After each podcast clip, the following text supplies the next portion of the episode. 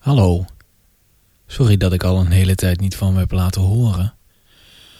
Maar ik had het druk. Gisteren ben ik naar de museumnacht geweest in Amsterdam. Als je daarover wil horen moet je vooral even naar sneaker.fm gaan. Het is weliswaar in het Engels, maar is toch leuk om te horen. Ik ben van plan om binnenkort wat vaker te podcasten en uh, het thema is meningen. Ik vind dat ik vaker mijn mening moet geven.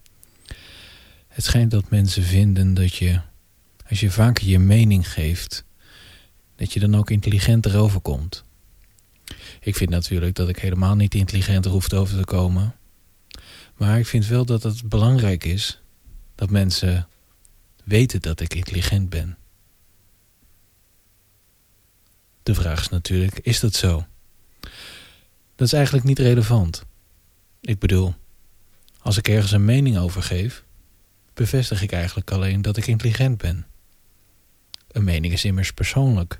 Dat hoef ik niet te onderschrijven met feiten of iets dergelijks. Dus